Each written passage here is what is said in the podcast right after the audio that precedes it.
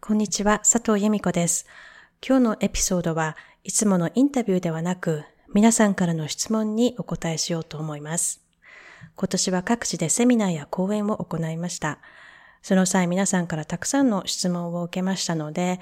中でも印象深かった質問に一つ一つお答えしようと思います。This is Yumiko Sato. You're listening to Bliss. 今日の質問は、寄り添うとはどういうこと？これは皆さんも疑問に思っているかもしれません。東京でセミナーをしたときに、介護職の女性からこんな質問がありました。その方はグループで、あの、高齢者を対象に音楽レクをしているらしいんですね。で、中には、認知症の方で、まあ、問題行動というか、があると。ただ、私、何もそこで言わずに、ただ寄り添うだけでいいのかしらってその人は、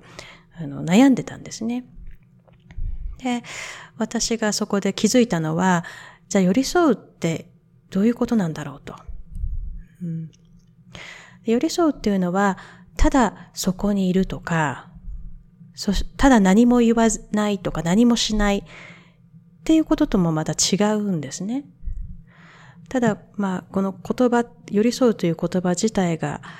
はっきりと定義されていないので、その解釈は人それぞれなんでしょうけれども、私の中では、こう寄り添うという言葉を使うときに、英語では being present という言葉をこう訳しています。present っていうのは、今っていう意味ですね。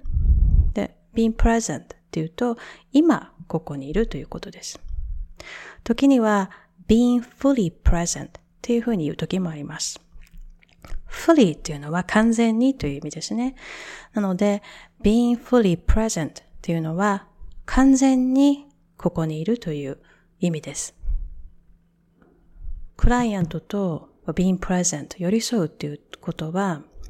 ただそこにいるということだけではなくて、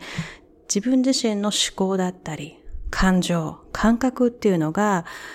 こう、その相手にフォーカスしてる状態ですね。集中してるわけですね。だから例えば、そこにいたとしても、クライアントが何かこう、お話ししているときに自分が、ああ、これは、これから今日夕飯何食べようかなとか、昨日のセッションはあまり良くなかったなとか、全然他のことを考えてたとしたら、これは being present ではないですよね。だから寄り添うということとは違ってくると思います。この寄り添うっていうのは、その、ただ存在していればいいとかっていうことじゃなくって、その存在のクオリティですね、要するにね。自分が相手にも自分自身にも集中している状態。だからすごく難しいことだとは思います。で今日本ではマインドフルとかね、マインドフォーネスとかっていう言葉が出てきてるとは思うんですけども、まあコンセプトとしてはコンセプトとしては似てるかもしれませんね。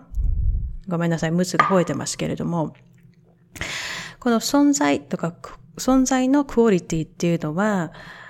セラピーの関係性においては非常に重要なことです。なので、すごく重要なテーマではありますけれども、まあ難しいことですね。なので、まあ寄り添うって言ったって、それを、まあ何時間もずっと続けてはできないし、意図的にやらないところはできないことだとは思います。なので寄り添うというのは、ただそこにいるということだけではなくって、自分にも相手にも集中した状態でそこにいるということだと思います。英語では being present もしくは being fully present というふうに私は考えています。皆さんはどう思いますか？ぜひコメントをお寄せください。ブリスではリスナーを増やしたいと思っています。ブリスエピソードが気に入ったという方はぜひお友達やご家族に紹介してください。次回のエピソードではまた別の質問にお答えします。